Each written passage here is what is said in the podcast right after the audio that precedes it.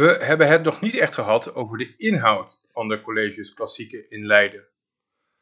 Weer is er natuurlijk weinig algemeens te zeggen over een periode van 100 jaar.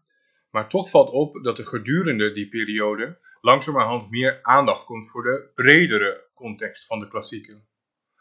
Die is er in naam aan het begin ook wel, maar veel stelde het niet voor. Rond 1850 was er bijvoorbeeld een vak Romeinse antiquiteiten, werd later ook nog gegeven. En daarin werden bijvoorbeeld de instituten behandeld, de volksvergadering, de basis van het Romeins recht enzovoort. Maar het vak werd eigenlijk ook wel weer gebruikt om het gewoon weer over teksten te hebben en tekstkritiek op die teksten te gaan doen.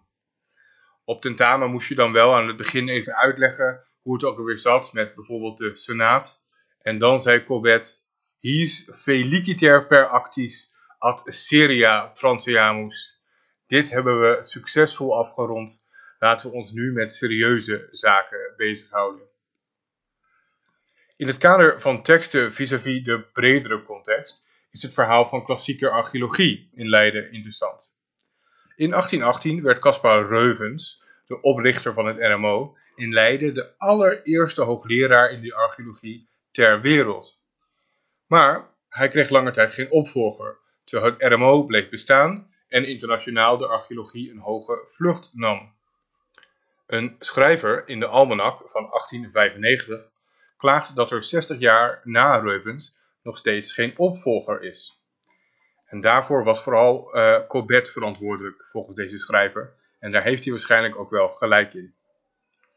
We hebben in de eerste podcast al gezien hoe weinig Cobbett eigenlijk met archeologen ophoudt.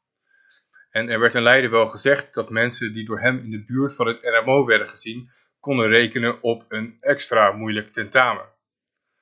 In twee redenvoeringen noemde hij de oude kunst van weinig betekenis en niet de moeite van studie waard.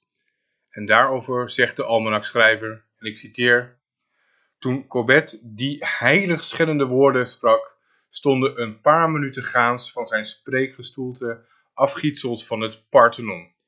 Heeft het hier natuurlijk over het RMO. Zij staan er nog altijd, af en toe bezichtigd door een boerengezin uit Rijnland of door familie eh, van een student die in de haast de honneurs van Leiden moet bewijzen. Het nut dat zij konden doen. Wij menen er nu alles van te hebben gezegd. Einde citaat. En ook zegt hij, de klassieke afdeling van de letterkundige faculteit is Leiden op zijn smalst. Misschien hadden deze woorden wel succes, want een jaar later zou er een hoogleraar klassieke archeologie en oude geschiedenis benoemd worden, Holwerda. Hij werd ook directeur van het RMO en ook hij werd opgevolgd door zijn zoon, net zoals vele anderen uit deze serie natuurlijk. Hoe hard studeerde een student klassieke in Leiden eigenlijk? Erg hard vond een zekere Harm van Riel, die jaren 20, eh, begin jaren 20 met de studie begon in Leiden. Over hem meer in de volgende podcast. Ik citeer: Je had 24 uur college in de week waarbij je afwezigheid op elk college opviel. En er werd volstrekt verwacht dat je ook s'avonds en in het weekend niets anders deed. En degene die je kende, deden ook niets anders. Dat waren allemaal ernstige grijze gezichten met dikke brillen. Sommige heel knap, andere niet zo knap, maar allemaal met een ijver en plichtsbetrachting die ik niet bezat. Einde citaat. Naast de colleges was er natuurlijk een bloeiende studentenwereld, vooral in het kader van een studentenkoor. Dat neemt wel in belang af. Rond 1870 zijn er bijvoorbeeld maar 15 studenten geen lid van, maar 40 jaar later is het aantal niet-leden al groter dan het aantal leden. Uit de beschrijving van Van Riel mogen we misschien wel opmaken dat de klassici vooral onder de eerste groep, die van de niet-leden, te vinden waren. Belangrijk in de wereld van veel Leidse klassici waren de vele studentendisputen voor de klassieken. Daarover zijn we goed geïnformeerd door het lustrumboek van het dispuut MF uit 1963 van de hand van Hulshof Pol en Gumbert. Dit nog altijd bestaande dispuut, MF, opgericht in 1913, is voor ons het meest concrete overblijfsel. Maar tussen 1800 en 1950 waren er zo'n 20 en misschien nog wel meer. Ze droegen namen als Collegium Philologicum ex amicitia utilitas, graecis litteris sacrum en literae nobilitat. Bij die disputen werden dan bijvoorbeeld door de studenten samen Griekse en Latijnse teksten gelezen en lezingen en discussies gehouden. Zo'n dispuut voegde veel toe aan het klassici-leven.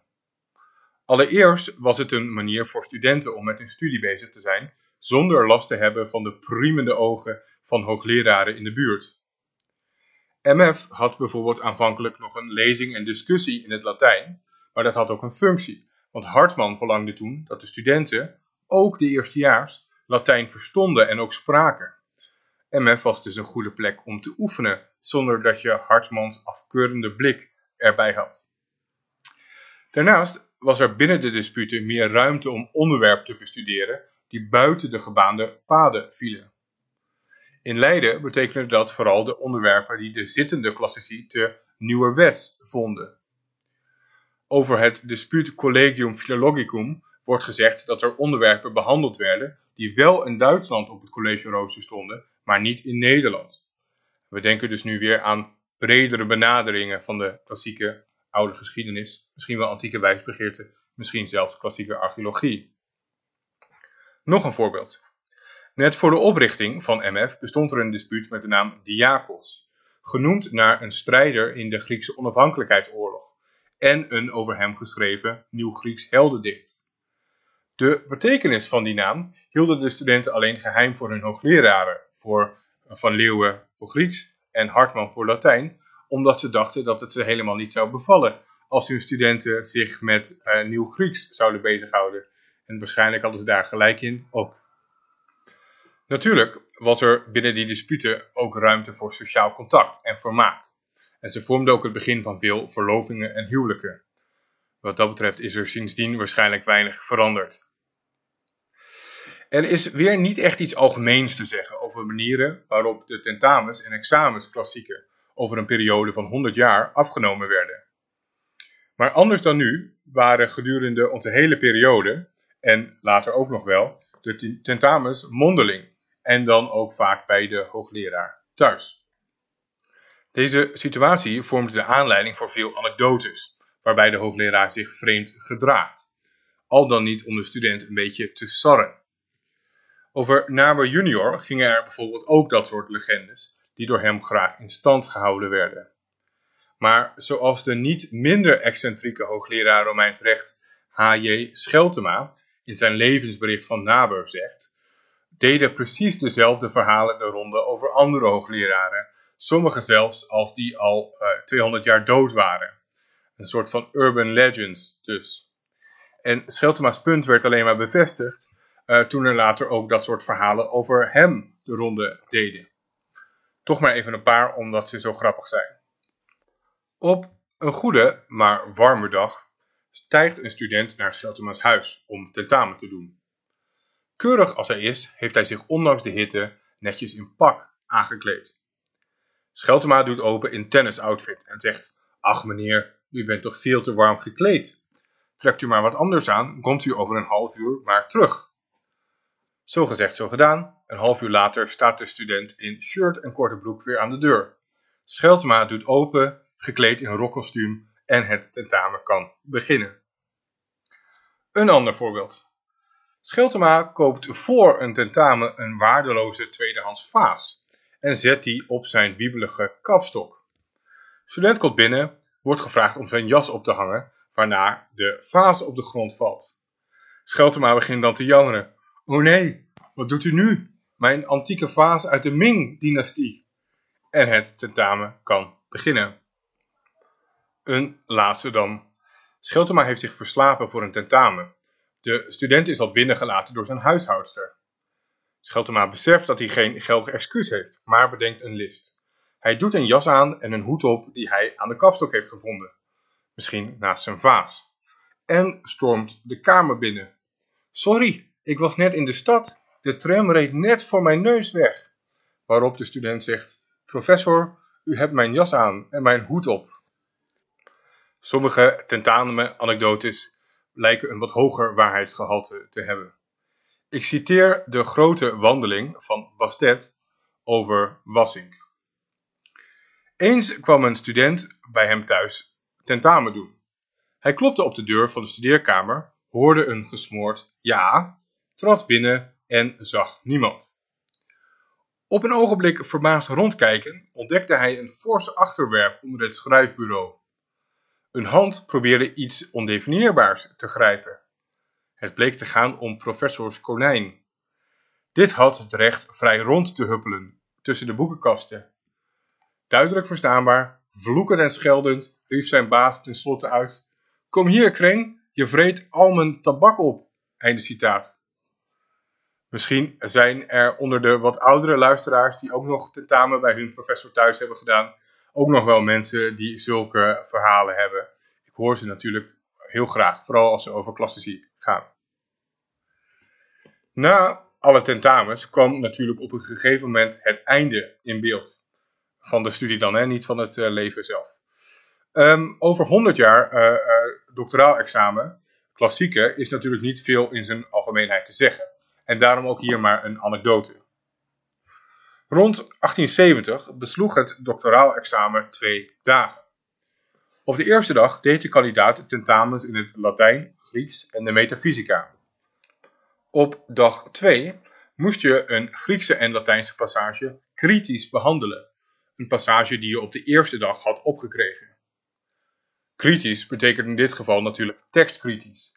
Je moest bespreken of bij deze passage de juiste tekst in de handschriftoverlevering staat en zo nee, wat dan wel de juiste tekst is. Dus Teunus zat op een kurk, maar dan in het Latijn of Grieks. Dat klinkt niet echt als een feest, natuurlijk, maar Hartman beschrijft het wel als zodanig. Want ergens in zijn werk beschrijft hij dit tentamen in het Latijn, of tenminste zijn beschrijving is in het Latijn, en hierbij mijn vertaling van zijn beschrijving. Vaak denk ik nog terug aan de mooie tijd toen mijn vrienden en ik les kregen van Corbett. Omdat het reglement dat nu eenmaal voorschreef, kreeg een ieder die examen wilde doen een passage van hem op, die hij thuis moest emenderen. We hadden toen het gebruik om met al je vrienden bijeen te komen om samen de kandidaat te helpen. We begonnen altijd door Corbett's Novae en Variae Lectiones door te nemen. Vaak gebeurde het namelijk dat de hoogstgeleerde man, die wel eens vergat wat hij zelf of iemand anders had onderzocht, zijn leerling een passage had opgegeven die hij zelf al een paar jaar daarvoor op de meest kundige wijze had geëmendeerd. Als er niets in Corbet's eigen werk te vinden was, moesten we onze eigen intelligentie gebruiken. Dan kwamen we dus samen en zochten we naar een oplossing. Soms sloeg iemand meteen de spijker op zijn kop, maar veel vaker kwam het voor dat we allemaal tevergeefs ons achter de oren krabden. Maar als we dan een oplossing hadden gevonden die ieders goedkeuring kon wegdragen, besteden we een aanzienlijk deel van de nacht aan wijn en plezier. Vino gaudioque. De volgende dag rende hij, die als eerste zijn wijntje, zijn vinoloem, had uitgeslapen, naar de bibliotheek en zocht hij hulp in het boek dat hij daarna zelden of nooit meer zou inkijken. Stephanus Thesaurus. Einde citaat. Dit laatste werk was een lexicon, waarin parallellen gevonden konden worden voor de gezochte oplossing. Met die informatie kon de kandidaat, misschien licht verkaterd, zijn examen in. Het lijkt al met al dus best wel een gezellige bedoeling te zijn geweest. Volgende week. Stel voor dat je afgestudeerd bent en je docent op een gymnasium wilt worden. Hoe doe je dat? En wat voor leven staat je dan te wachten? Tot dan.